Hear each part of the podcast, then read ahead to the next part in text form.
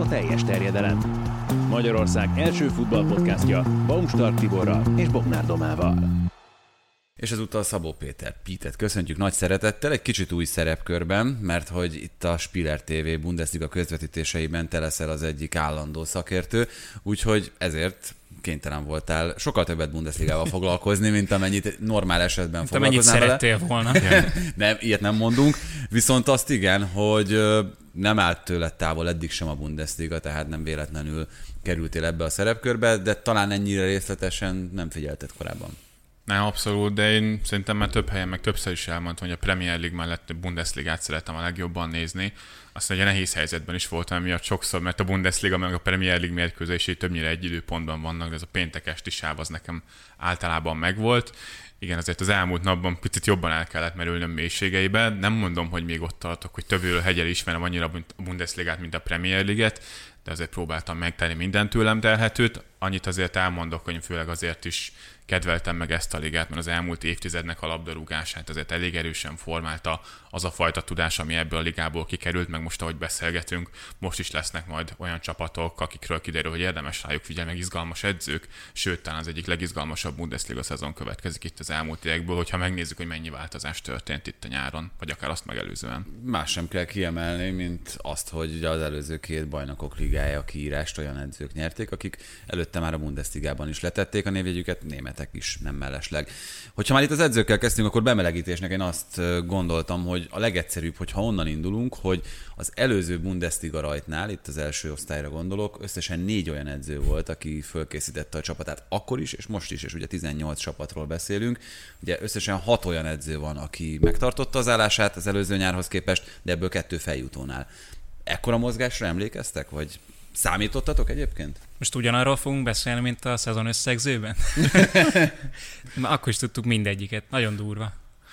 Egy érdekes, hogy nyilván ez ugye egy pontból indult ki, főleg itt a tabella első felében, az, hogy Márko Rózét elvitte a Borussia Dortmund Edin Terzics helyére. A helyére kellett valaki, aztán annak a helyére kellett valaki, akiket az ő helyére vittek. Ugye az egymezőny az így alakult, aztán nyilván lejjebb, meg ugye a szezon közben is történt nagyon sok edzőváltás a legnagyobb sikertörténet ebből a szempontból talán Bo Svenssonnak az érkezése volt a Mainzhoz az előző idény közepén. Ők végül úgy fejezték be a szezont, hogy amikor átvette a csapatot, gyakorlatilag szinte biztos kiesőnek lehetett őket titulálni. Aztán nagyon maga biztosan lett meg a középmezőny, hogy csak azt az időszakot néztük volna, akkor akár még a BL helyett is versenyben lettek volna. Aztán még persze voltak egyéb változtatások, de szerintem ez volt a legjelentősebb, még az előző szezonban történt, és aminek már tudjuk nagyjából a kifutását is. Meg ugye most a szezont is jól kezdték a Lipcse ellen. A másik, amiről itt még mindenképpen mielőtt belekezdünk a hosszabb taglalásába az eseményeknek beszélnünk kell, az természetesen az, hogy tisztelettel és nagy gyászsal adózunk itt Gerd Müller halálának. A 75 éves korábban hunyt el minden idők egyik legkiválóbb csatára, és ezt nem csak a számok alapján mondhatjuk, egyikünk sem ö, olyan korú, hogy láthatta volna őt élőben futballozni, viszont a ránk maradt emlékek, akár képi akár írott emlékek azért arról árulkodnak, hogy tényleg a, a futball egészen szűken vett az egyik legnagyobbja hagyott itt minket. Hát akár a társak, akik még ugye élnek, és ez nem akármilyen csapat volt, most amit uh, nyilván is csak olvasni tudtam erről, meg láttam egy felvételt, még a Valencia ellen játszottak hóban, egy, nem is tudom, valamilyen európai kupa mérkőzés volt nyilván, és ott vezettek végig egy olyan támadást, tényleg hóban, aminek a végén Gerd Müller volt a befejező, de nem is ez volt a lényeg, hanem hogy milyen, milyen csodálatos volt az a, az a támadás. Tehát ilyen körülmények között szerintem a mai játékosok se tudták volna azt úgy végigvinni, ahogy, ahogy annak a Bayernnek sikerült. Azért szerencsére vannak még bőven élő tagjai ennek a csapatnak, és ők át tudják azt adni, hogy, hogy mi is volt a, a lénye lényege Gerd Müllernek. Igen, ehhez két dolog. Twitteren, aki követi Marius fischer nagyon sok ilyen látványos adatvizualizációt csinál. Például árulja azokat a plakátokat, amiket játékosok gólpasszairól, góljairól állított össze. Szeretett volna Mülleréről, Gerd Mülleréről is csinálni, csak egyrészt ugye nem volt meg a megfelelő mennyiségű felvétel, hogy hitelesen tudja ezeket a gólokat mondjuk ábrázolni ezt már én teszem hozzá, hogy szerencsére, mert szerintem nem fért volna ki mondjuk arra a méltre, hogy ezeket szokta kinyomtatni. A másik meg az, hogy nyilván sokat elmond róla, amellett, hogy tudjuk, hogy mekkora játékos volt, hogy a gólrekordját hogy most sem tudta megdönteni Lewandowski, és szerintem ez még olyan szempontból szerencsé, hogy ez még az életében megtörténhetett, még hogy tudjuk, hogy a betegsége miatt ebből valószínűleg másokat nem bírt felfogni, de hát azt meg láttuk, hogy Lewandowski is milyen tisztelettel adózott iránta, amikor még beállította ezt a rekordot, úgyhogy szerintem méltóképpen sikerült rá még életében megemlékezni. Igen, csak hát néhány adat azért, hogy a, akár a fiatalabb korosztály, aki kevesebbet vagy nem hallott annyit Gerd Müllerről, 62 válogatott mérkőzés, 68 gól, ez a 365 gólos Bundesliga rekord, egészen döbbenetes számok. Mellette ugye egy világ és Európa bajnok labdarúgóról, egy 1970-ben aranylabdát nyert játékosról beszélünk. Lényegében ő volt az, talán itt ugye Gerd Müllerékkel karöltve, legalábbis az a korosztály mindenképpen, amelyik a Bayern München oda emelte, ahol jelen pillanatban is található a klub. Szóval ennyit erről a szomorú eseményről, és akkor kezdjünk bele úgy, és olyan tematika szerint itt a műsorban, ahogyan az eddigieket csináltuk. Kettő feljutóról beszélhetünk, ugye a harmadik az osztályozónak Köln volt, amelyik maradt itt a Killel szemben, viszont a két feljutó akár még izgalmas csapatnak és izgalmas projektnek is tekinthető, mind a kettő viszonylag gólerős volt a másodosztályban, a Greuter Fürt, illetve a Bohum csapata is, és a Fürt esetében ugye arról beszélhetünk, hogy ott ráadásul egy nagyon-nagyon fiatal kerettel sikerült mindezt elérni, úgy vágnak neki a Bundesliga egyes szezonnak is, hogy egyetlen egy 30 évnél idősebb játékosuk van. Igen, és azért azt mutatja, hogy ott most már évek óta megfelelő szakmai munka folyik. Nyilván ezt úgy mondom, hogy azért nem vagyok a Bundesliga 2-nek a, a rendszeres figyelője, de ők legutóbb nagyjából egy évtizeddel ezelőtt voltak a Bundesliga tagjai. Úgyhogy egyébként akkor is övék volt a legkisebb költségvetés az egész ligában, ez most is így van egyébként, de hogy ők még a Bundesliga 2-ben sincsenek benne a top 5-ben, és így sikerült megint csak visszajutni az első ligába, aztán hogyha itt tippelni kéne, akkor az a fajta futball azzal a fiatal kerettel, amit itt a Fürsz játszik, az nem biztos, hogy alkalmas arra, hogy meg is ragadjanak egyből a ligában, de valószínűleg itt is akár csak a Premier League-nél el lehetett mondani, akár a Norwich-nál, a Brentfordnál, hogy ez nem fog egy pánik szituációt eredményezni, amikor feljutó csapatokat nézünk, akkor szerintem egy dolgot érdemes figyelembe venni, hogy hogyan működött a, a védelmük nagyon támadó szellemben játszottak, ugye nem ők kapták viszont a legkevesebb volt a Bundesliga 2-ben, viszont hogyha azt nézzük meg, hogy a legkevesebb lövést viszont elnükeresztették meg, az már egy sokkal beszédesebb adat. Nyilván részletes statisztikák nem voltak előttem, tehát nem tudom, hogy milyen minőségek voltak ezek a lövések. Hogyha ezek átlagban magas minőségű lövések voltak, és picit én ebből arra következtetek, hogy ennek nem ők kapták a legkevesebbet, akkor ez valószínűleg pont a játékuk szelleméből így fakad akkor én azt jósolnám, hogy itt a Bundesligában nekik itt az utolsó helyek valamelyike fog kinézni, de üde színfolt lesznek, én ebben szinte egészen biztos vagyok. A Bohummal kapcsolatban, ami a leginkább szembetűnő, hogy rendkívül kiegyensúlyozott volt a csapat, végig tudta úgy játszani az előző Bundesliga szezont, bajnokként egyébként, hogy egyszer sem fordult elő olyan, hogy egymás után két vereséget szenvedett volna ez az együttes, tehát mindig sikerült onnan felállni, visszajönni. Nyilván a Bundesliga egy, egy teljesen más szint, ők is 11 év után tudtak ismét, de bajnokként visszakerülni az élvonalba. Nagyon sokan örömmel is köszöntették őket, például Derekre is nagyon örömmel nyilatkozott róluk a Twitteren, mert ők azért régen sokáig a Bundesligának a tagja voltak, és olyan szempontból meg előnyben indulnak a Fürszel szemben, hogy olyan emlékszem, akkor neki nagyjából négy évvel magasabb az átlag életkoruk is, tehát sokkal rutinosabb játékosokkal rendelkeznek, az mondjuk már nem szól mellettük, hogy a feljutás után a legeredményesebb és legjobb játékosok úgy döntött, hogy akkor inkább elmenne mégiscsak az emírségekbe focizni, hogy pont Jack Balázs korábbi klubjához, az Alitiháthoz ment el. Őt ezért nagyon nehéz lesz pótolni itt a Bundesligában, és valószínűleg ez hozza majd nekik a legtöbb problémát, hogy a góllövés hogy megy, nekik a védekezés azért, hogyha csak a kapott gólokat nézzük, a Bundesliga kettőben is jobban ment, mint a Fürsznek, de hogy a keretet is végignéztem, bár vannak benne rutinos játékosok, most is szerződtettek olyan embereket, akiknek komoly Bundesliga rutinja van, de hogyha most kéne megmondani azt, hogy kit tippelek én mondjuk két kiesőnek, akkor én a két újoncot mondanám, aztán az osztályozós helyért már szerintem nagyobb lesz a tumultus. Ugye itt uh, Rúdvidéki klubról beszélünk, körülbelül uh, hasonló távolságra van Bohum is Dortmundtól, mint amilyen Gelsenkirchen, tehát az is egy lényeges dolog volt, hogy... Milyen kár, hogy a Sáke most esett ki. Igen, hát ugye az lenne az igazi derbi. Az lenne az igazi, hogy akkor hármas derbi, de azt akartam csak mondani, hogy abból a régióból gyakorlatilag egy ment, egy maradt, vagy egy felkerült, úgyhogy nem lett kevesebb, bár mondjuk nyilvánvalóan a Bohumnak sokkal kisebb bázisa van, sokkal kisebb stadionnal, meg sokkal kisebb múltal is, mint a Sáke, de ettől függetlenül valóban egy olyan csapatról beszélünk, amelyik azért már nem ismeretlen itt a Bundesligában sem. A kiesés ellen harcolók következnek most. Elsőként azzal a Kölnel, amelyik hát eredményesen harcolt a kiesés ellen végül, de nagyon sokáig úgy tűnt, hogy ez nem feltétlenül fog összejönni. Az előző szezon nagy részét ugyanis a kieső zónában töltötte a csapat, végül egy osztályozóval sikerült megmenekülni, ott viszont elég jó és határozott teljesítménnyel ez a Köln meccsét nagyon nehéz volt nézni az előző szezonban. Szerintem sokan nem is vállalták ezt be egyébként. Azt viszont érdemes kiemelni, hogy azon túl, hogy a Köln talán ennek ellenére sem érdemelte volna meg a kiesést, hogy a Bundesliga egyben is voltak náluk rosszabb csapatok, ha csak a számokat nézzük. Az Arménia Bielefeld, aztán náluk is rosszabb teljesítmény nyújtott. Az Augsburggal azért nagyjából ott voltak volt versenyben, tehát hogy csak az XG különbségüket nézzük, akkor arányaiban azért ezek a csapatok voltak hasonló szinten. Hogy a Bielefeldnek a védelme volt sokkal rosszabb egyébként, mint a Kölnnek, támadójátékuk sem volt feltétlenül rendben.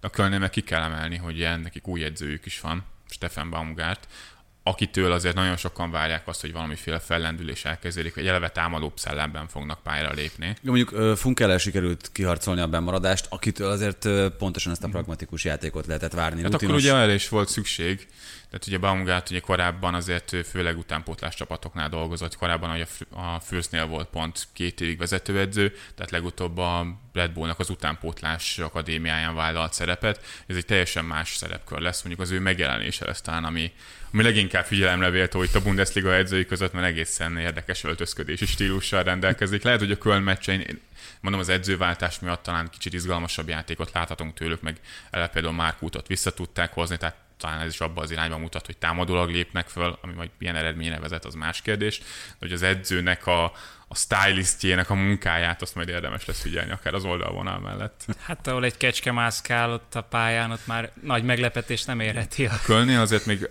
az is fontos, hogy picit úgy működik, mint a sálke. Tehát az is nagyon fontos, hogy nem csak ami a csapattal történik, hanem hogy feljebb is. Ott az edzőknek az is nagyon sokszor problémát okozott, hogy itt a politikai útvesztőkben hogyan tudtak elmerülni, legutóbb ezt talán igazán hatékonyan pont annak a Stögernek sikerült, aki most a Ferencváros edzője, aztán, hogy Baumgartnak ez összejön-e, így, hogy egyébként felnőtt vezetőedzőként nem sokat dolgozott a pályafutás során, az egy nagyon nagy talán. Azért szerintem annyi előnyünk van, hogy legalább az első fordulót már láttuk, tehát nyilván a múlt héten a Premier League meg a La Liga felvezető miatt ezt nem tudtuk fölvenni, és a Köln azért egyáltalán nem mutatott rossz játékot, tehát egy hmm. ilyen, ilyen rajt azért új edzővel adhat valami löketet, főleg úgy, hogy a Hertha se egy teljesen leírható csapat a szezonban.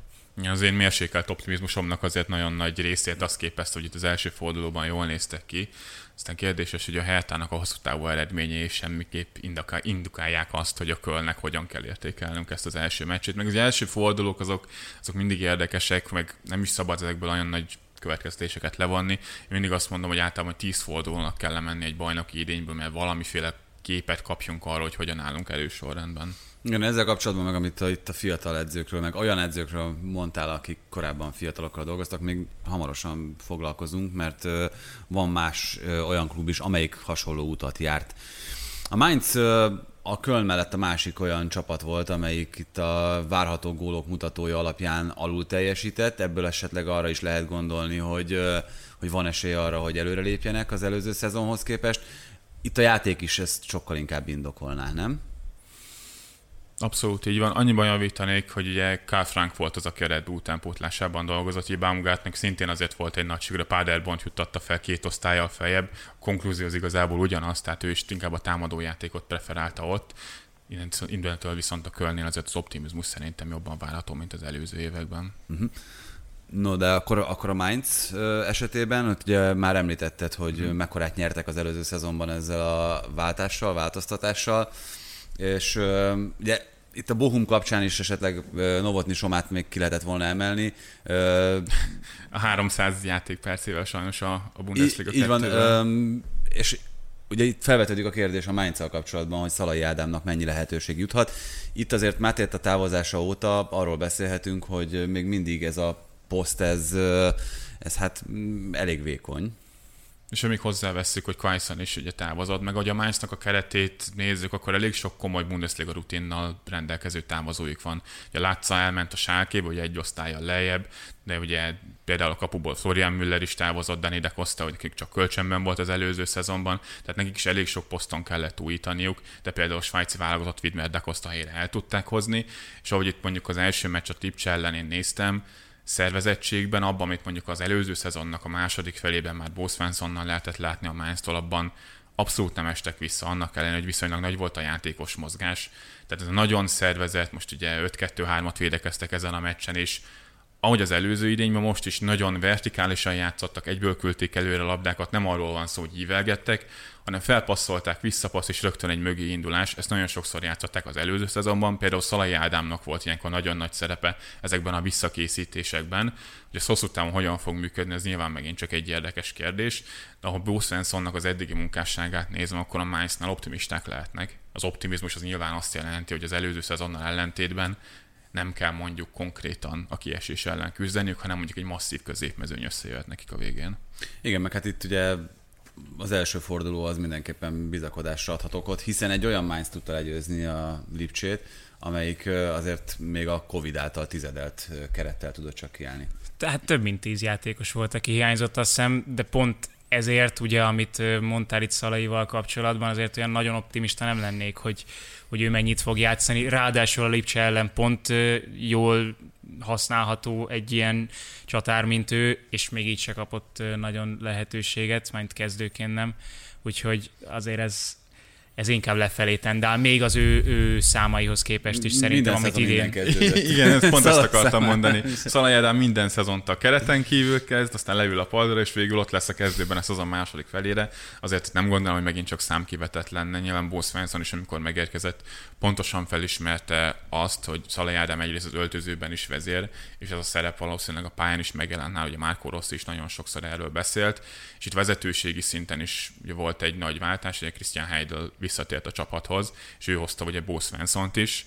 Ugye a Mainznál nagyon sokáig probléma volt az, hogy az a fajta kultúra, amit pont Heidel honosított meg, ugye Klopp vagy Puhel kinevezésénél is nagyon fontos szerepet vállalt, hogy picit ez eltűnt a klubból. És Jean-Philippe Matétának az eladás, vagy akkori kölcsönadása is egy ilyen érdekes sportkavaró eset volt, amikor nagyon könnyen lemondtak róla, pedig akkor ő volt a csapat legeredményesebb játékosa. Viszont úgy voltak vele, hogy a csapatnak nem megy, mert sok olyan játékos van a keretben, akik pontosan azért, mert a Mainzból korábban azért lehetett bőven felfelé ugrálni, pont a jó edzőknek, meg jó szakmai munkának köszönhetően, úgy tekintettek a klubra, hogy jó, itt lenyomok egy-két szezont, hogy mi lesz a klubbal, ki esik, nem esik, az nem fontos, én vagy jól játszok, vagy nem, aztán majd elvisznek valahova. Matéta is picit ilyen típusú játékos volt, és inkább hamar megváltak tőle, hogy a csapat szellemet, a kohéziót azt össze tudják rántani.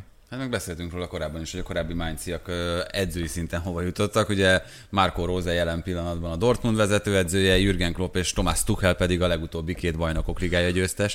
és ugye Bo Svensson is a Mainz játékos volt, ő játszott Tuchel és Klopp alatt is a csapatban, hogy az örökséget ezt ugye sikerült továbbbenni, és hogy ő is a Red Bullnak a rendszerében dolgozott. A Leafringtől vásárolták ki egész magas összegért, hogyha jól emlékszem, akkor több mint egy millió eurót adtak ki, hogy ő szezon közben átjöjjön a csapathoz. Igen, ez alapvetően nem lenne ezzel probléma, hogy, hogy vállalod, hogy te egy nevelőklub vagy, csak a Mainz az pont egyen lejjebb van ezen a, ezen a listán, ahol még olyan pénzeket nem szakít ezekért a játékosokért, amiből ugye fönn lehetne tartani, meg újra úgy De vissza ezzel, lehetne forgatni nyilván ezzel a pénzt, ők is tisztában vannak, legyenek. csak hogy eleve olyan játékosokat már nem akarnak szerződtetni, vagy a keretből akarták kisöpölni ezeket a játékosokat. Most itt Quaisonnak, ha jól emlékszem, Katarba ment, szintén pályafutásban nem lépett előre, de mondjuk a pénztárcája az vastagabb lesz ezáltal, hogy ezeket a játékosokat inkább kisöpörték, és ambiciózus embereket akartak szerződtetni, akik lehet, hogy nem annyira jó futbalisták, de mondjuk törődnek azzal, hogy mi lesz a klubbal is, és ha jól játszanak, attól még őket is el lehet vinni,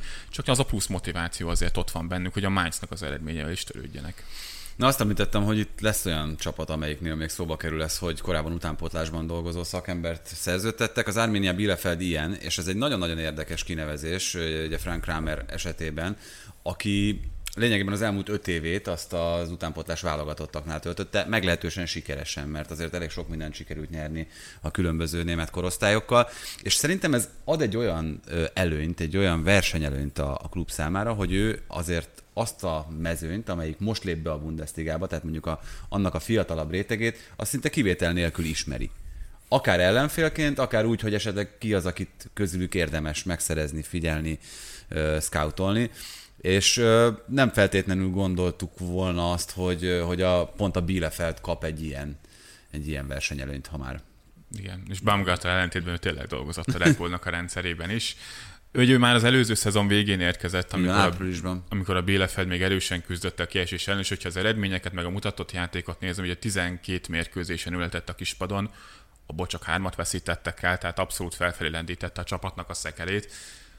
Ha a számokat nézzük mögötte, akkor azért a Bielefeldnek az előző szezonban mindennel együtt, még akkor is, hogyha a védekezéstán valamivel erősebb pontjuk is volt, mint a támadójáték. Hát hat csapat kapott csak kevesebb gólt, mint ők. Tehát azért Viszont az, az a szezon végén is látszott, hogy az ellenük kialakított helyzetek minősége az nem, nem igazán javult, viszont az ellenfelek azok igencsak aludugták ezeket a helyzeteket. A másik kérdés meg, hogy ugyanebben az időszakban a Bielefeld is szerette kiagyogatni a helyzeteket, tehát nyilván kiegyenlítette egymást, de az, hogy Frank ilyen szinten el tudta indítani őket fölfelé, hogyha az egész szezonjukat nézem, akkor a Bielefeldnek nem, Csak Frank? nem, nem Frank biztos, Kramer. hogy ben kellett volna maradnia, viszont hogyha csak azt a 12 meccset, akkor az alapján viszont azt mondom, hogy bőven volt olyan csapat, amelyik jobban megérdemelte a kiesést, mint érdemelték volna meg ők a végén. Hát meg hat játékost igazoltak mm. lényegében úgy, hogy abból akár három-négy is kezdő lehet idővel, tehát ez azt tükrözi, hogy azért Kramernek valószínűleg volt egy határozott elképzelése azzal kapcsolatban, hogy mit szeretne látni. Mint a támadójátékkal kapcsolatban azért nekem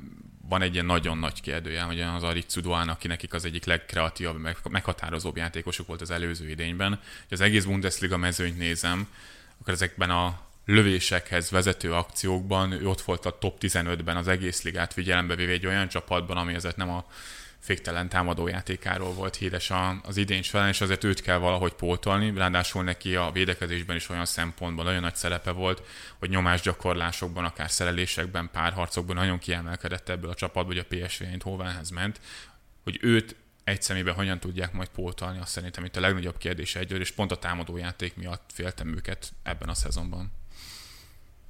Az Augsburgra ugrunk tovább, ahol uh, Weinzierl az edző, akit szintén több helyről ismerhetünk már. Felmelegítették a káposztát.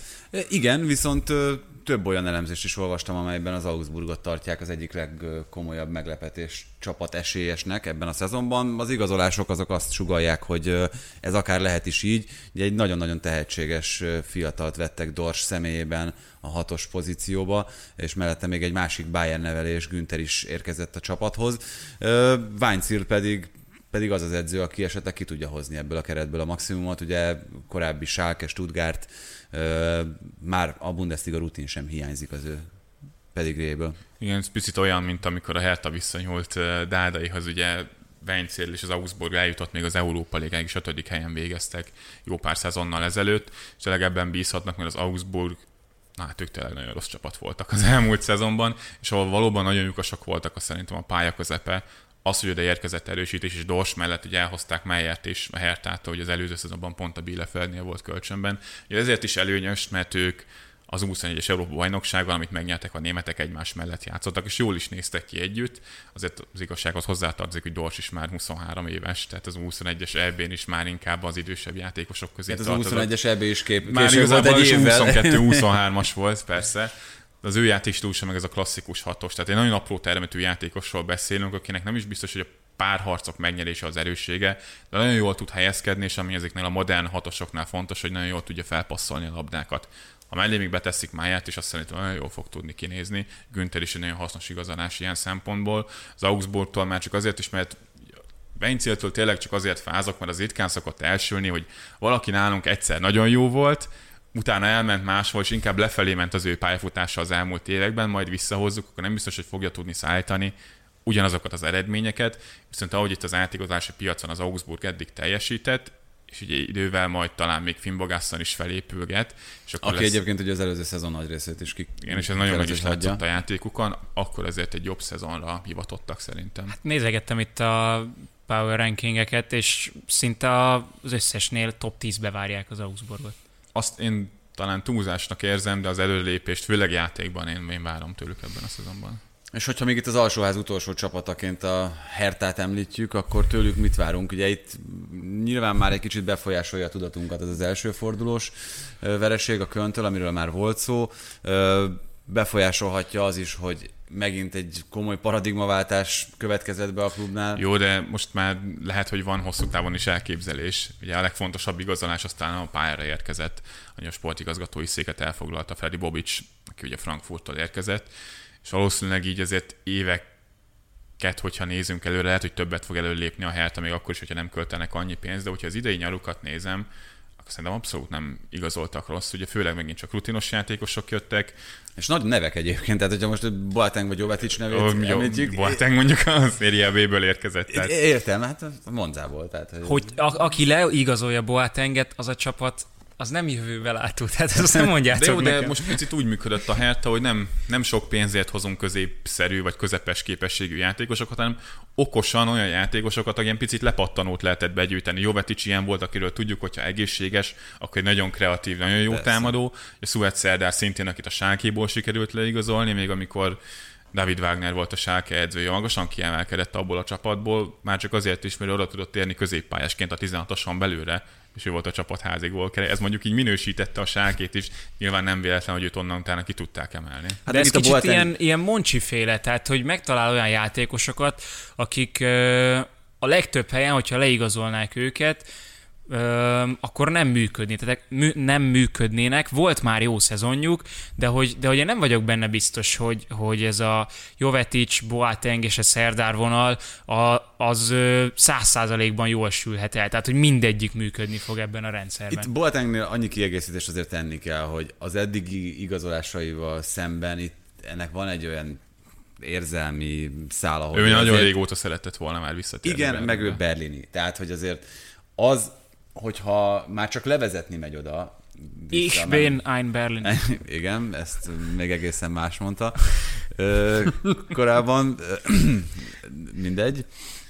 Szóval, de igen, ő valóban berlini. Nem úgy, mint Kennedy. Meg hogyha megnézzük, azért még mindig ebben a Hertában sok jó játékos van, és csak, csak, csak a támadósort nézzük, a friss olimpiai bajnok. Mateusz Konya azért szintén a kreativitás szempontjából, góllövés szempontjából a Bundesligában is bőven a jobb játékosok közé tartozik.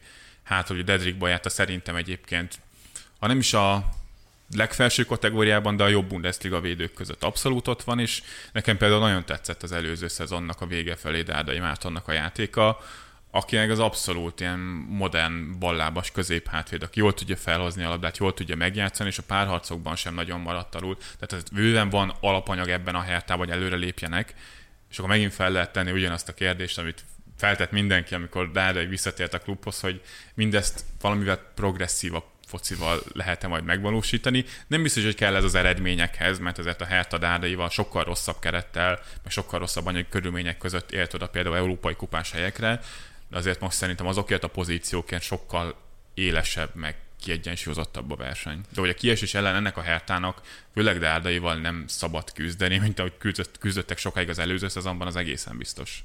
Az nagyon ö, élénken jár az a hír, hogy Kunyát elvinné, csak nem tudom melyik csapat, már talán Sevilla, de hogy azért, hogyha ő kiesne, akkor mindenképpen kellene még, még valakit igazolni. Visszajött Szelke kölcsönből. Mm, ne viccelken. Ő például pont egy olyan igazolás volt, akitől kicsit többet vártunk az U21-es, még az korábbi U21-es ö, Európa bajnoki győzelem után, ott annak a csapatnak ugye alapembere volt, és egészen sokat is fizetett az akkori szinten, értem talán 8 millió eurót a Hoffenheimnak, ha Hoffenheim, Igen, igen, igen, igen, ha jól emlékszem. Na de hát ugye még annyi Dárdai Marciról, hogy a felkészülési mérkőzések, illetve itt az első fordulós tapasztalatok is azt mondatják velünk, hogy ő alapember lehet ebben a szezonban a Hertában, ugye végig is játszotta a Köln elleni bajnokit. De akkor a Hoffenheim legyen éppen az első csapat, amelyiket már a középmezőny... Hát, de unalmasak, hát ugyanaz maradt az edzőjük is. igen, a, egyik azon keveseknek, ez meg, meg nagyjából egyébként a keret is megmaradt ugyanaz. Ez jelenthet már önmagában fejlődést? Abszolút, egy ponton azért szerintem sikerült nekik egy nagyot húzni az átigazolási piacon, hogy Raumat el tudták hozni, aki most az 21-es német válogatottban is játszott. Az előző Bundesliga 2-es szezonban 13 gólpaszt osztott ki, osztott ki bal hátvédként, ami azért itt a Bundesligában is talán átkonvergálható egy eléggé jó teljesítményre.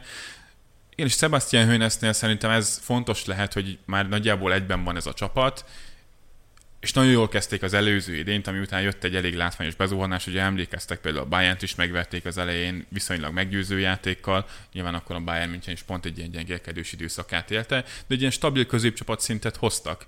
És így, hogy már egy jó ideje együtt játszanak, hát furcsa belegondolni, de Hőnesz az előző szezon elején érkezett, és már így, és még így is a hatodik leghosszabb ideje regnáló edző a Bundesliga jelenlegi mezőnyében. Ez szerintem abszolút egyébként az előnyükre vált, egy összeszokott csapat, már van mögöttük egy viszonylag jó év, amihez képest meg lehet elő- előrelépni. Stuttgart, ugye egyértelműen itt az edző az első, akit meg kell említeni, és nem csak a neve miatt, Pellegrino Matarazzo, de amiatt is, amilyen futballt és amilyen filozófiát ő képvisel. Nagyon jó nézni a Stuttgartot. Nagyon sok Stuttgart meccset néztem felvételre az előző szezonban, meg összes ilyen, ilyen elemzős közösségben, amiket olvasgatok, nagyon el volták tőle ájulva, hogy muszáj volt megnéznem saját szemmel. Nagyon szép az a játék, amit nyújtanak. Nagyon szépen kimunkált pozíciós játék. A labda ellen persze még vannak gondok, de nyilván ez valamilyen szinten még a játékosok minőségéből is fakad. És hogyha azt nézem, hogy a talán a legfontosabb pilléreket sikerült is megtartani erre a, a szezonra. Ugye Sasha Kalajdzsicsot, aki a házi gól király volt, nem kellett eladni pont azért, mert Kóbelt, akit aki nem egy rossz kapus, de szerintem pótolhat őt eladták a Dortmundba, azt a Nicolas González pedig, aki szerintem egy elképesztően jó támadó, csak kicsit a helyzet kihasználáson kéne még javítani, de nagyon jól kerül helyzetbe, viszont nagy pénzért el tudták adni Olaszországban, és ezek azok a játékosok, akik szerintem még rendszerben tudnak pótolni, főleg itt a, a kapusra gondolok, viszont Mavropános például meg tudták tartani, megint kölcsön tudták venni az Árzenától, most már opciósoguk is van rá. A középpályára ugyan Castro távozott, aki nyilván a rutint vitte bele ebbe a csapatba, azt lehet, hogy meg fogják érezni, de maga a csapatnak a magja az nagyjából egy maradt. Hát azt a szózát, aki az első fordulóban rögtön kiosztott három gólpaszt, és valamiért még soha nem lépett pályára a horvát válogatottban, meg nem is említem. Nagyon jó a keretük is, főleg támadásban annyiban persze lehet, hogy megérzik a szezon elején, bár itt az első meccses kiütéses siker nem ezt mutatja, hogy, hogy Szilász még nem bevethető. Egyrészt azért, mert sérült, másrészt meg még él az eltiltása, mert hogy kiderült, hogy nem az a neve, amiről azt hittük, hogy az a neve. Igen, ilyen utoljára Luciano Heriberto esetében volt a Kievónál még. És persze, mert nem ugyanannyi idős. Igen, hát itt, itt is hasonló ö, motivációk vezettek a névváltoztatáshoz. Itt azért azt hozzá kell tenni, hogy ugyanaz edzőt emeltük, meg emeltem én ki az előbb, de itt egy jó működő rendszer van, akár itt a megfigyelő hálózatot nézve, akár ugye Sven Mislintátot, aki korábban ugye a Dortmundnál is elég komoly szerepet játszott abban, hogy a kiválasztás az megfelelő legyen, illetve Thomas Hitzelsperger is ott van a vezetésben, úgyhogy ez úgy néz ki, hogy egy remekül összerakott vezérkar, amire aztán utána nagyon jól lehet klubot, klubmodellt építeni. Igen, Stuttgartnál mondjuk a szezon vége felé volt egy elég komoly botrány, akkor Hittosperger bejelentette, hogy ő azért indulna a klubelnöki pozícióikért, ami azért eléggé fel, felzavarta az állóvizet, de azóta ezek így picit elcsendesültek, és szezonra már azért normálisan tudtak készülni. No, hát akkor haladjunk tovább a Freiburggal, megint csak egy olyan egyesület, ahol magyar játékosért szoríthatunk, és ott valóban, ugye itt Dárdai Márton mellett Salai olyan lehet, aki ebben a szezonban akár főszerepet is vállalhat.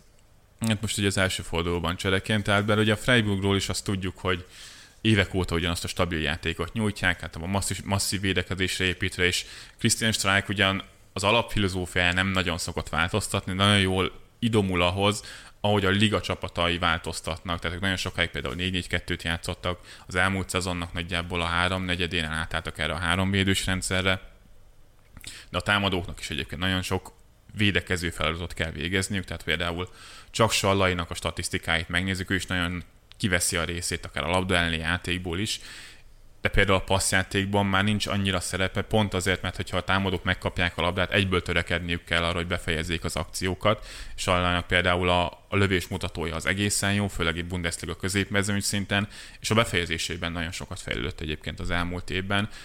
Ebben a rendszerben szerintem nem jön ki annyira minden előnye, mint hogyha egy olyan csapatban játszan, ahol többet törekszenek arra, hogy birtokolják a labdát, de az biztos, hogy nagyon sokat tudott tanulni ezekben az években, és az előző szezonban az már látszott, hogy egyrészt állandósítani tudta a helyét a kezdő csapatban, és mind az eredményekkel is páros volt. Hogyha ezt tudja folytatni, én abszolút nem tartom kizártnak, hogy akár a Bundesligán belül egy magasabb státuszú csapat egyszer csak elviszi mondjuk. Igen, ugye itt, amit te is kiemeltél, azért az állandósághoz az is hozzátartozik, hogy decemberben ez tizedik éve, hogy Christian Streich irányít. Ez a főleg... azt mondtuk, hogy... Igen, ez a másfél év azért, az más vagy egy év. Igen, szóval itt azért az állandóság az valóban állandóság minden tekintetben és minden szinten, mert azért azt gondolom, hogy mindig az edző személye az, ami leginkább meghatározó egy ilyen helyzetben. Ami még kiemelendő velük kapcsolatban, hogy a pontrugásokra építették nagyon itt a támadójátékukat. 37%-ukat a gólyaiknak ilyen szituációkból szerezték, ami azért nagyon-nagyon magas arány. Talán mondhatom is, hogy túl magas. Nem biztos, mert hogy e, ha ez a masszív játék az, az páros, hogy a viszont a rögzített helyzeteket ennyire jól meg tudják oldani, azt nagyon sokszor láttuk már, hogy legalábbis a biztonsághoz az bőven elég a topligában Southgate zokogva nézi. Hm. Lehet, hogy sokat nézte egyébként a Freiburgot. Én egyébként kinézem belőle, meg a stábjából. Az Union Berlin, már közösen beszéltünk róla itt a hétvégi felvezetésben, szintén egy nagyon-nagyon érdekes csapat, több szempontból is. Ugye végigment úgy az előző szezon egészen kiváló teljesítménnyel, hogy korábban azt fogalmazták meg az Union Berlinnel kapcsolatban, hogy itt ennek a kis kelet-berlini csapatnak itt pont az összetartás, a szurkolók adnak egy olyan pluszt, egy olyan lelki töbletet, amivel föl lehet emelkedni és az első olyan szezonban, amit gyakorlatilag nem láttak szurkolók, eljutott az Európai Konferencia Liga kvalifikációig a csapat. Egy nagyon-nagyon veszélyes játékba kezdett ezután, keretet kellett bővíteni, frissíteni is bizonyos okokból, tizen, a kölcsön vettek el együtt 13 új érkező, és tíznél több a távozók száma.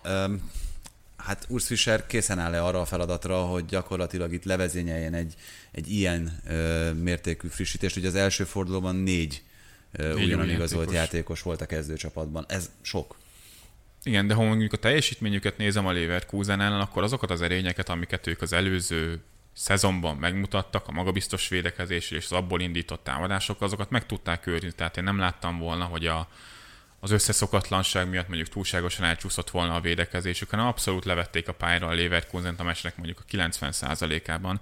Jó, Diabinak az elfutásaira azért eh, nem mindig sikerült figyelni, de hát az meg nagyon sok csapatnak gondot szokott okozni, nem csak a Bundesligában egyébként.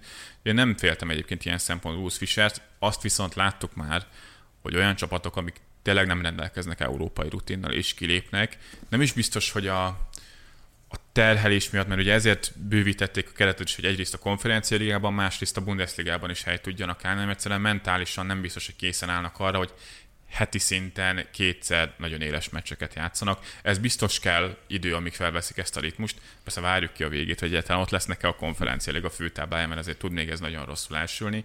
Ilyen szempontból lehet, hogy hát lesz vagy egy... jól. Hát vagy jól, persze. Attól függ, hogyan nézzük. Az Unión Berlintől pont ezért szerintem lehet várni egyfajta visszaesést, viszont pont azért, mert a csapatnak az alapjátéka az jól van összerakva, szerintem egyébként jól is igazoltak, például az, hogy Avanyét meg tudták tartani, és hogy véglegesíteni tudták a kölcsenét, az egy nagyon fontos lépés volt, hogy Krúzéval most az első fordulóban is nagyon jó párost alkottak. Pont ezt akartam kérdezni, hogy ha Krúzét kiveszed ebből a csapatból, akkor...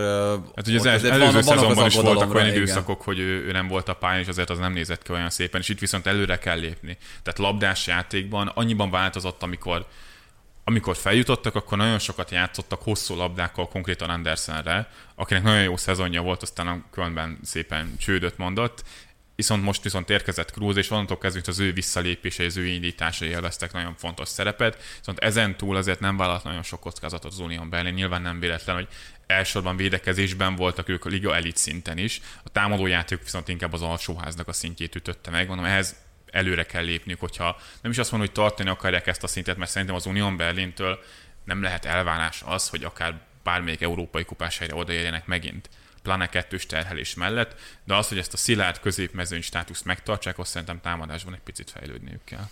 És akkor jön a Leverkusen, amelyel egy-egyet játszott az Union Berlin az első fordulóban. Gerardo Zeuane személyében egy nagyon izgalmas edző érkezett oda is. Ugye az előző három év svájci bajnokáról beszélünk. A Young Boys-szal sikerült ugye a Bázelnek az egyeduralmát megtörni, úgy, hogy mellette sikerült a bajnokok ligája kvalifikáció is nem mellesleg, és egy nagyszerűen játszó csapatot hagyott ott Zeuane. Fiatal, nagyon határozott elképzeléssel érkezett edző, és ennek azért a jeleit már láthattuk az első fordulóban is, úgy, hogy Egyébként ez a Leverkusen keret ez nem is néz ki rosszul, ha mindenki egészséges. Ugye Florian Wirtz jelen pillanatban ugye Leon Bailey távozása után egyértelműen a legmagasabb profilú játékos, annak ellenére, hogy 18 éves futbolistáról beszélünk. Abszolút, hát neki kellett betölteni, még az előző szezonban a Kai Havertz távozása után keletkezett őt, még hogyha játék stílusra azért a két játékos különbözik is, tehát Havertzet még Leverkusenben is inkább egy ilyen inkább támadó játékosnak lehetett tekinteni, Wirtz pedig inkább egy középpályás, most például az 21-es válogatottban főleg a jobb oldalról játszott, ez ugye Havertznek sem volt idegen Leverkusenben, de hogyha számait nézzük, akkor az első fél éve, amikor még nagyon keveset játszott, és most már, hogy az előző idényben rendszeresen kezdő volt, labdacipelésekben, 16-osan belerűtatott labdákban, kialakított helyzetekben, akár gólok számában, lövésekben is nagyon sokat lépett előre, miközben a srác még mindig csak 18 és fél éves. Tehát, hogy ennyi idősen ilyen számokat hoz, akkor szerintem megvan az, hogy a Leverkusen legközelebb kit fog adni, eladni óriási pénzért, de akinek még mellette nagyon kell figyelni, az, akit már említettünk, ugye Musa Diaby. Ugye Bélivel ők voltak azok a két cél, akik nagyon sokat cipelték a labdát, egy az egyben tudtak levedni embereket a pályára, és Diaby volt az egyébként, aki több gólpasszal zárt a szezonban, és most az Union elleni első meccsen is az nagyon látványos volt, hogy amikor építkezett a Leverkusen, akkor szinte mindig Diabit keresték ezekben a vonalak felé, vonalak közé felpasszolt labdákkal, hogyha ő ki tud mozgatni egy védőt, akkor ő egy az egyben már bárkit meg tud verni, és Zeoan fociában ez szerintem nagyon fontos, hogy ezekkel a nagyon gyorsan felpasszolt labdákkal bontsanak védelmet, mert az Union elleni meccsen is már látványos volt az, hogyha lelassult a játékuk, hogyha oldaltól oldalig kellett járatni, akkor általában abból nem lett semmi. A Young Boysnál is az volt a játék nyitja, hogy nagyon gyorsan előre jutottak, amit már említettünk korábban, felpassz, visszapassz, indulás nagyon gyorsan és intenzív letámadás mellé. A Leverkusen ezt egyébként megtapasztalta testközelből is, amikor az előző szezonban kiejtette őket a Young Boys az Európa Ligából. Valószínűleg azért annak is volt súlya abban, amikor Zeoánt kinevezték itt vezetőedzőnek. Európa Liga egyébként, még ami a Leverkusennek ott van, hogy ott tornyosul feladatként, csoportkör, tehát ott nem is kérdés az, hogy uh, itt két fronton kell majd helytállni. Lehetett volna BL is.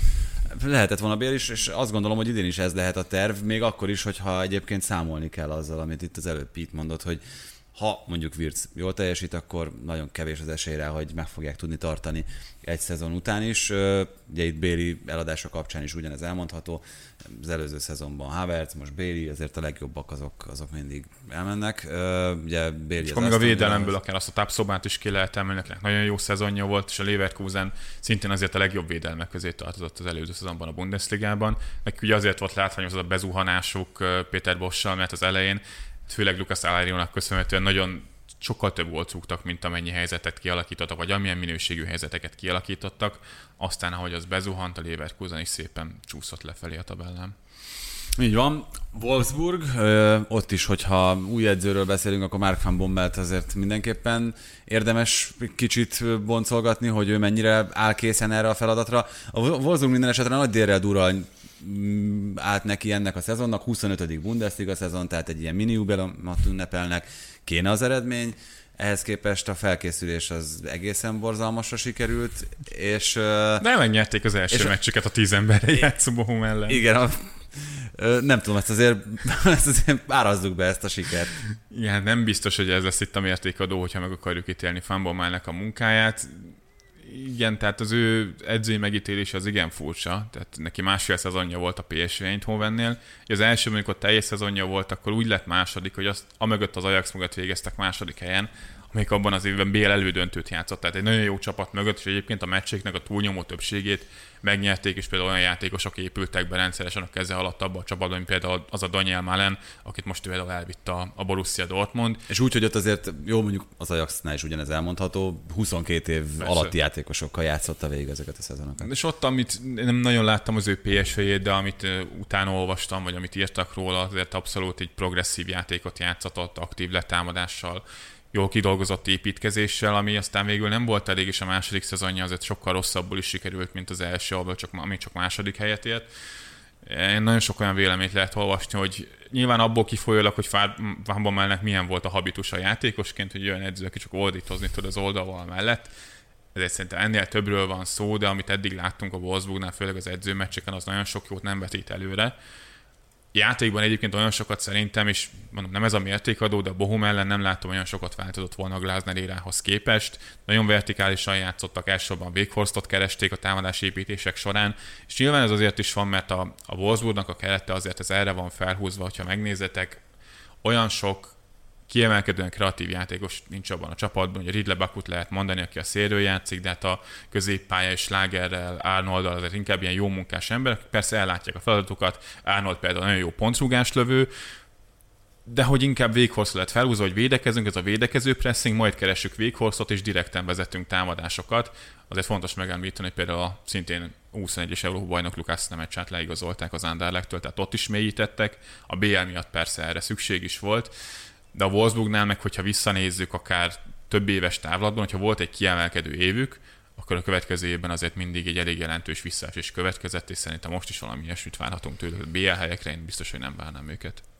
A Gladbach megítélésében nagyon nehéz kivenni azt a tényezőt, hogy az előző szezon hogyan ért véget számukra. Ugye Márko Rose és a, a vége már nem volt annyira rossz. A, a legvége, de ott azért volt egy, egy azt megelőző periódus, amikor, amikor nagyon úgy tűnt, hogy ez így elfáradt, elengedték minden, mindannyian a szereplők közül ezt az egészet, miközben egyébként ebben a csapatban rengeteg potenciál van, és hát Adi Hütter személyében megint sokatszor hozzuk elő itt a Red Bull rendszerét, egy olyan edző jön, aki azt szerint a filozófia szerint ugye még korábban Salzburgban dolgozott ebben a rendszerben, neki is nagyon karakán elképzelése van azzal kapcsolatban, hogy milyen futballt szeretne látni, viszont az nem valószínű, hogy az egyik pillanatról a másikra megy, mert noha vannak azért rokonjegyek Márko Róze futballjával kapcsolatban, Adi Hütter mást fog egy kicsit várni valószínűleg a Gladbach-tól.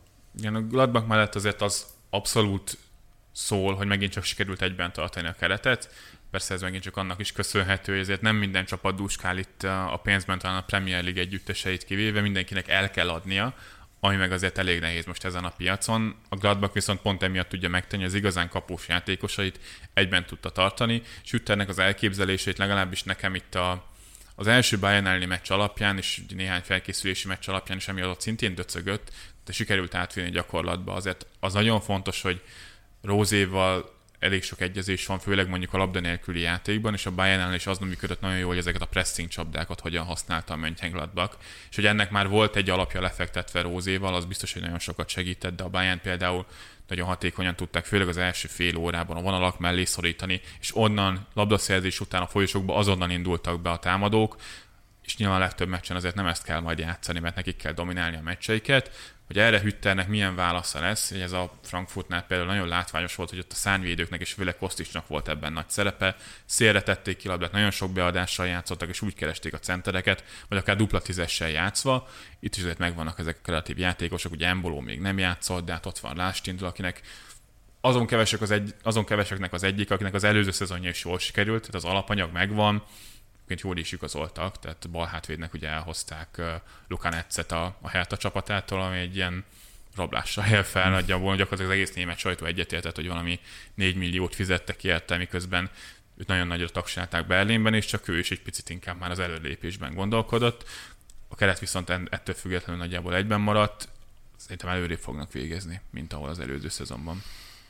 Hütter korábbi, Glasner új klubja, Frankfurt következik itt az edzőkeringő újabb állomását nézve, és hát itt azért a legnagyobb kérdés talán az, hogy a 28 gólos André Szilvát hogyan lehet pótolni elő?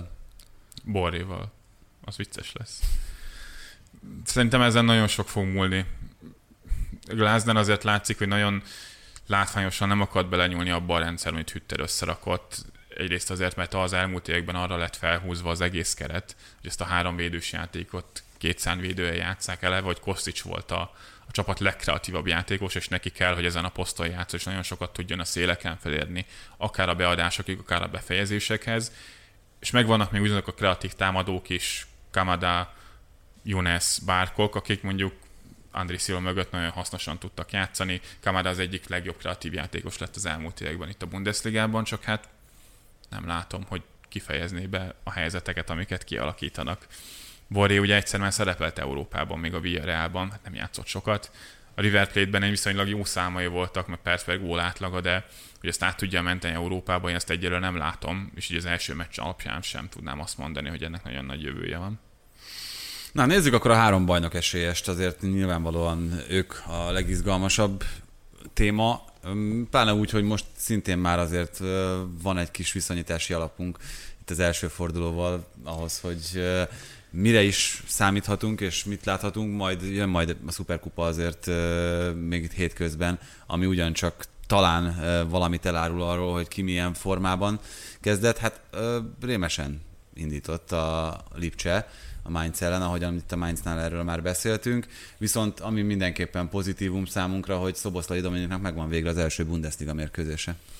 Igen, mondjuk sok öröme nem volt benne szegénynek. Én megmondom őszintén, ebből a meccsből csak az első fél időt láttam, tehát hogy Dominik hogy teljesített, arra már, már pont lemaradtam, de én egy dologtól fáztam nagyon, amikor más vissza, visszatérését, hát végülis másodedzőként már szerepelt a, a Lipcsénél, bejelentették, hogy azokat a, a pozíciós játék elemeket, amikben Nagelsmannnal előre tudott lépni a Lipcse a, a mondjuk úgy standard Red Bull iskolához képest, ami azért a letámadásra, az átmenetekben szintén egy nagyon vertikális játékra épül, azt hogy tudja átmenteni, és itt a Mainz ellen nekem ez pont hiányzott.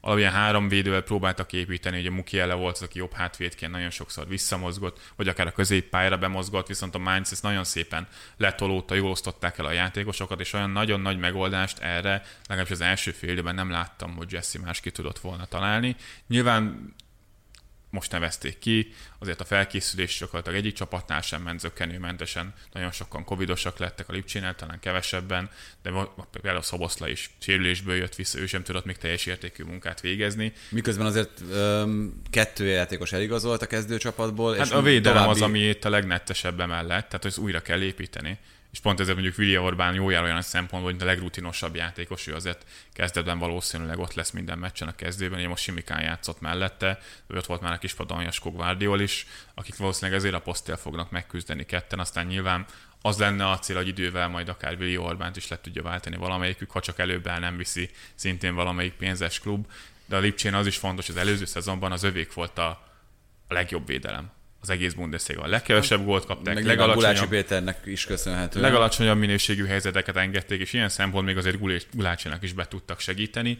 Ekkora átalakulással a védelemben, és úgy, hogy azért másnak a védekezésben is picit más a stílusa, mint Nagelsmannnak, ez hogy fog menni, az kérdéses. A Mainznak nem voltak nagyon nagy zicserei, azt azért hozzá kell tenni. Egy elég bohókás pontrugás után kapták azt az egyetlen gólt, de támadó játékban nekem ezen a meccsen még nagyon nem tetszettek. Annak ellenére, hogy ott volt elő az André Silva, aki meg, hogyha ott lett volna Nagelsmannnál, akkor azért elég szépen megizaszthatták volna már az előző idényben a bayern Azért az nagyon kellemetlen, hogy pont a Mainz ellen kellett kezdeniük ezt a bajnokságot. Tehát azért tavaly is bőven volt olyan meccs a Lipcsének, amikor szenvedett támadásban, még Nagelsmannnál Igen, is. akkor mondhattad azt, és nagyon sokszor tényleg így volt, hogy egyszerűen nem volt centere a csapatnak, és Nagelsmann azt nagyon jól kitalálta, hogy gyakorlatilag Áhelynyót tudta rendszeresen olyan helyzetekbe hozni, hogy ő rájöjjenek ki az akciók, úgy alakította ki a létszámot, hogy üresen tudjon érkezni.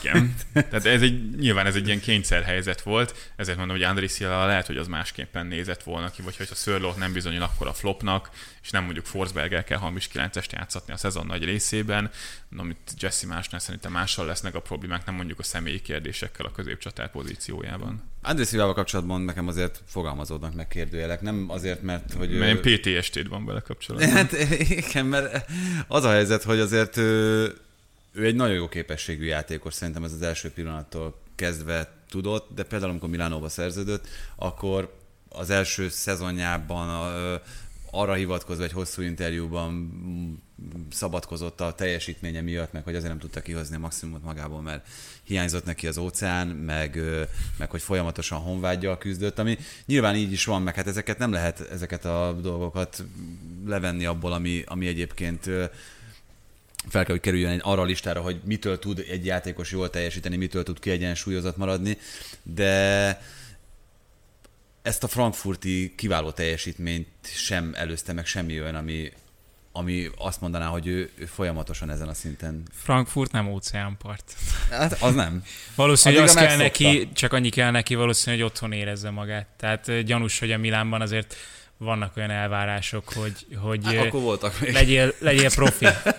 Jó, most már így zsirúval. Na. Zsirúnak nem kell óceán. Nem, ő mindenhol jó. Minden körülmények között de gyanítom, hogy a Lipcsénél már jobban figyelnek arra, hogy ha érkezik egy játékos, akkor azt hogyan kezelik. Nyilván meg a Lipcsének, ilyen... Lipcsének rendkívül profi gépezet határozza meg azt, hogy ki, hova, milyen posztra kit igazolnak. Én mondom, hogy még nem látom azt, hogy Jesse más pontosan mit tud kezdeni André Szilával. Szerintem nem feltétlenül dolgozott ilyen karakterű csatárokkal a Lipcsében, vagy a Zálzurgban, bocsánat. Hát egyébként, hogyha, és nyilván itt nem azt akarom mondani, hogy ugyanolyan jó játékos, de hogyha Dakar. Erling, nem, pont nem. Nem, de ez nagyon más. Nem. Hogyha a statisztikai profilját hasonlítjuk össze, akkor azért André Silva nagyon sokban hasonlít Hollandra. Nem teljesen ugyanolyan, de hasonló típusú játékosok, és ab szerintem már annyira nem lesz idegen Jesse másnak. Holland nyilván sok mindenből fakadóan egy kicsit komplexebb szerintem. Igen, persze, tehát, tehát mondom, nem ugyanaz a szín, de sokszor ugyanazokat a dolgokat csinálják, hogy próbálják csinálni. Picit a Frankfurtban persze máshogy is használták André Szilvát, nagyon sokszor kapott szélről labdákat, pontosan Kosticstól.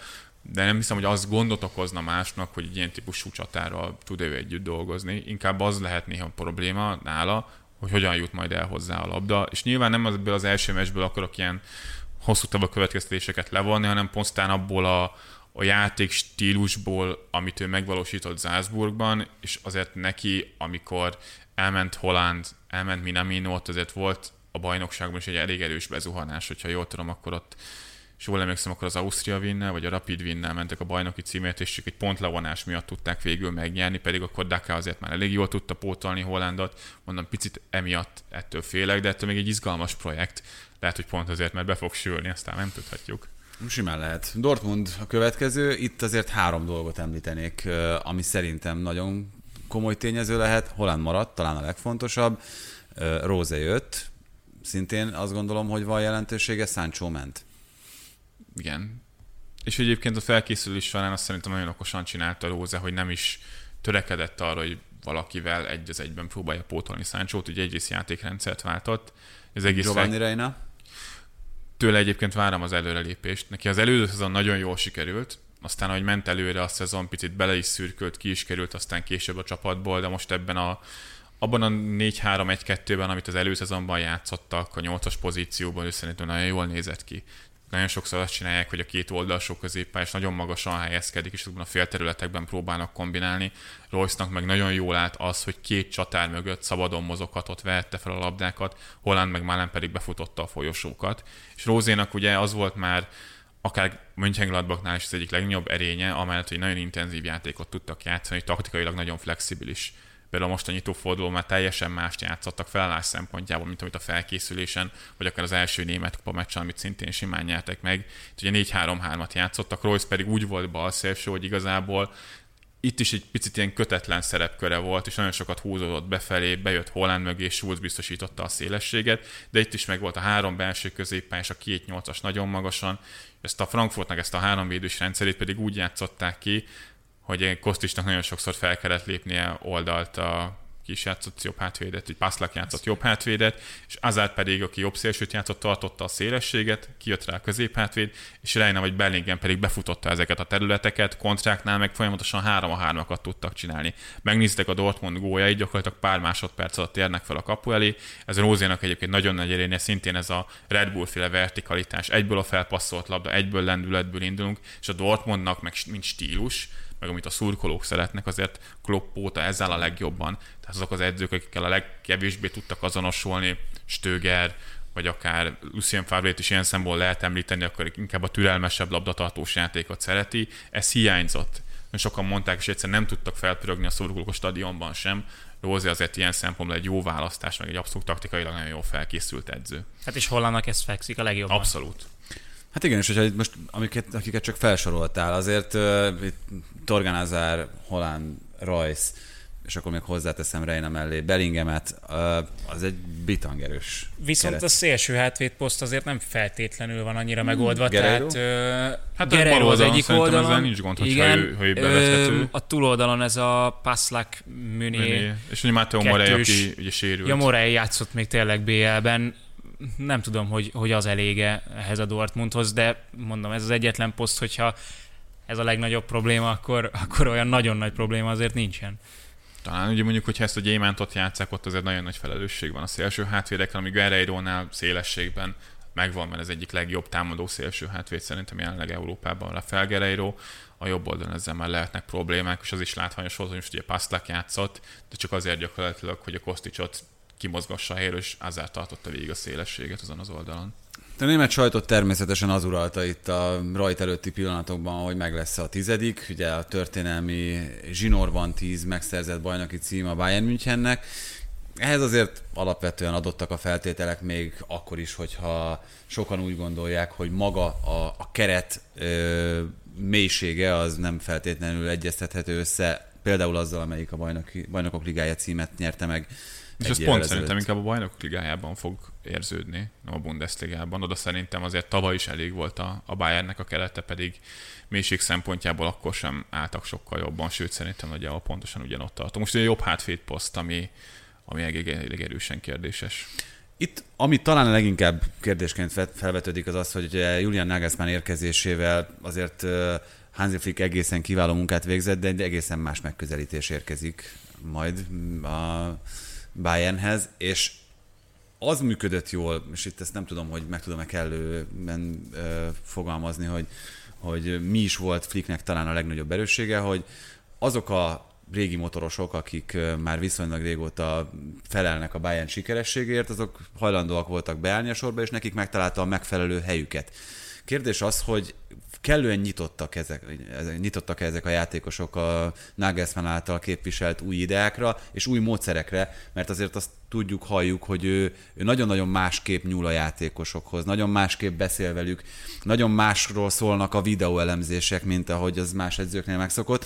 Szóval mondjuk van-e megújulási szándék például olyan mértékben Thomas Müllerben, ami kell ahhoz, hogy ő mondjuk még egy olyan szezont fusson, mint amilyen az előző volt. Főleg azok után ugye, hogy egy ilyen szerethető edző volt, tehát egy kicsit olyan Hansi Flick, mint Ancelotti, hogy mindenki imádja az öltözőben, és akkor utána jön Nagelsmann, aki, aki pedig azért... az ajtót, igen. Flicket csak is nem szerette, és, és, és fordítva. Igen, hogy egyébként, hogy egyszerűen kéne megfogalmazni, és nagyon lebutítva, akkor Flick egy dolgot csinált nagyon jól, a Bayern München azért nagyjából minden meccsen ugyanazt játszotta, voltak pici változtatások, de az alapjáték az szinte mindig ugyanaz volt. Még Nagelsmannnál már a Hoffenheimben, de a Lipcsében is nagyon gyakori volt, hogy mérkőzés közben nagyon sok változtatás van, akár pozíciókkal, akár szerepkörökkel kapcsolatban. Ez egyébként megjelent most már rögtön az első meccsen a Mönchengladbach Ez az első fél volt egy nagyon komoly változtatása, ami jól is szülte egyébként végül attól függetlenül, hogy hogy nem tudták megnyerni a meccset, hogy taktikailag rugalmasabb lesz valószínűleg ez a Bayern München, erre akartam ezzel kiukadni.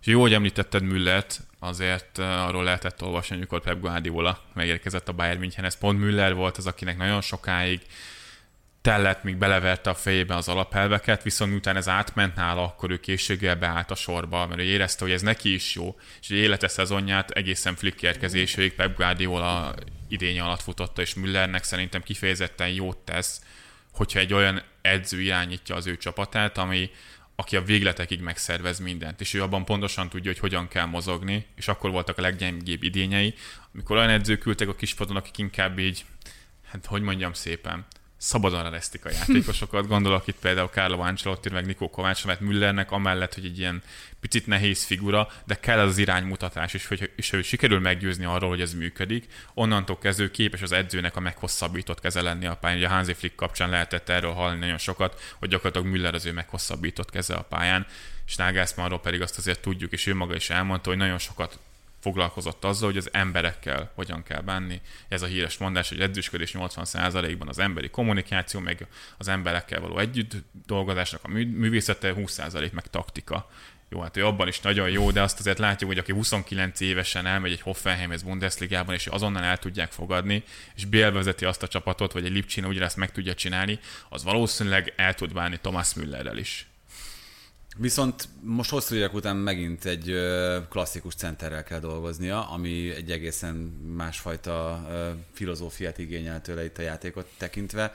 Nyilván Lewandowski-val dolgozni, ez nem olyan nagy átok azért, hogy, hogy ezt, ezt aként kell említeni, de neki is szüksége van egy kis megújulásra, meg a, saját ötletei felfrissítésére. Hmm, szerintem ezzel Nagelsmannnak nem lesz gondja, hogy van is egy ilyen nagyon látványos trend, hogy a csatároknak ezek a várható gólmutatói mennyire megugrottak, amikor Nagelsmann kezei alatt játszottak, akár például a Hoffenheimben, tehát például Joelintonnak volt egy ilyen nagyon jól kifutott szezonja, Mark útnak, amikor őt szintén elvitték, aztán amikor elmentek a következő csapatokhoz, akkor valahogy már nem tudták ugyanazt a teljesítményt hozni, mert egy jó rendszerben tudtak szerepelni.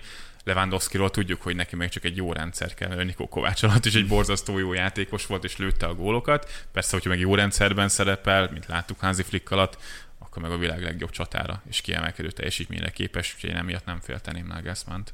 Akkor egyértelmű Bayern? Én nagyon meglepődnék, hogyha nem. De, De a, a védelmet félthetjük, tehát arról, arról még nem esett szó talán, van? hogy hogy a védelemben nem is feltétlenül az, hogy Upamecano mekkora név, meg hogy még a sérültek visszajönnek-e, hanem hogy pont, a, pont ez a vezérszerep uh-huh. kicsit hiányzik. Tehát, hogyha eltűnik egy, eltűnik egy Alaba, egy Boateng a védelmedből, egy Javi. Martinez, akkor, akkor akár az öltözőben, akár a pályán ki lesz az, aki, aki irányítja majd a Müller, kiabál hátra, hogy figyelj, egy kicsit odébb kéne menni, meg, meg volt ez a... Én- Neuer, Neuer kiabál, Nem, csak, kimegy csak még azt is, azt is említették, hogy, hogy mondjuk Alaba hogyan Nem mentorálta azt, aki, a, aki mellette volt, meg meccs közben hogyan Hát instruálta. Főleg. Igen, egyébként És ez- pont ez olvastam nagyon egy, egy hiányozhat. olyan jegyzetet, a kickerben azt hiszem pont a szezon rajtra volt időzítve, hogy most válik el az, hogy ö, Jerome Boateng valójában mennyire volt fontos a, a Bayern Münchennek, mert amíg ott volt és ott játszottak, annyi kritikával illették őt, itt főleg az elmúlt három-négy, talán Hmm. már inkább öt évben, hogy, hogy ebben a zajban ez nem feltétlenül volt egyértelmű. Igen, és az még nagyon fontos szerintem, hogy most a, a Gladbach ellen Upamecano és Züle kezdett együtt, és tehát jó esélye ez elég sokszor elő fog fordulni a szezonban, hogy ott van még Tanguy Nianzou, aki talán most inkább negyedik számú védőnek számít, hogy ott van még Lucas Hernández, aki szintén lehet akár Zülének is az alternatíváit baloldali középhátvéd pozícióban. De két olyan játékosról beszélünk, és ezt én is nagyon sokszor emlegettem, akik inkább ilyen kutyatípusú játékosok. Upamecano főleg, de Züle is, akik nagyon szeretnek a labdára egyből kirontani, védelemből nagyon agresszívan játszani, és a Bayern Münchennek azért nagyon jót tett az elmúlt években, hogy Boateng mellett mondjuk ott volt Alaba, akit tényleg ki tudott menni a gyorsasága miatt, kereste a párharcokat, a megelőző szereléseket, Boateng pedig tudott biztosítani. Itt az összhangot a Gladbach ellen sem mindig éreztem Upamecano és Ízüle kapcsán, hogy most kinek kell kimenni, kinek kéne biztosítani mögötte. Nyilván ezt idővel össze lehet hangolni, és a két játékos alaptermészete az eddigi szezonban mutatott játék alapján az nem, nem biztos, hogy egyszerűen összekombinálható. Hát köszönjük szépen, azt hiszem, hogy elég kimerítően végigvettük ezt a 18 csapatot a Bundesligából, meg köszönjük szépen azt, hogy meghallgatatok, megtekintetetek minket. Még ezen a héten csütörtökön ígérünk egy ö, szériá beharangozót, és akkor ezzel végére értünk itt a szezon előzeteseknek, utána jövő héttől már a normál menetrend szerint jövünk, és próbáljuk feldolgozni az eseményeket. Addigra egyébként már minden topliga zajlik, hiszen ugye a franciák már elkezdték korábban, most három elindult ezen a hétvégén, és az olasz is kezdődik az előttünk álló hétvégén. Köszönjük, sziasztok! Hello! Pont.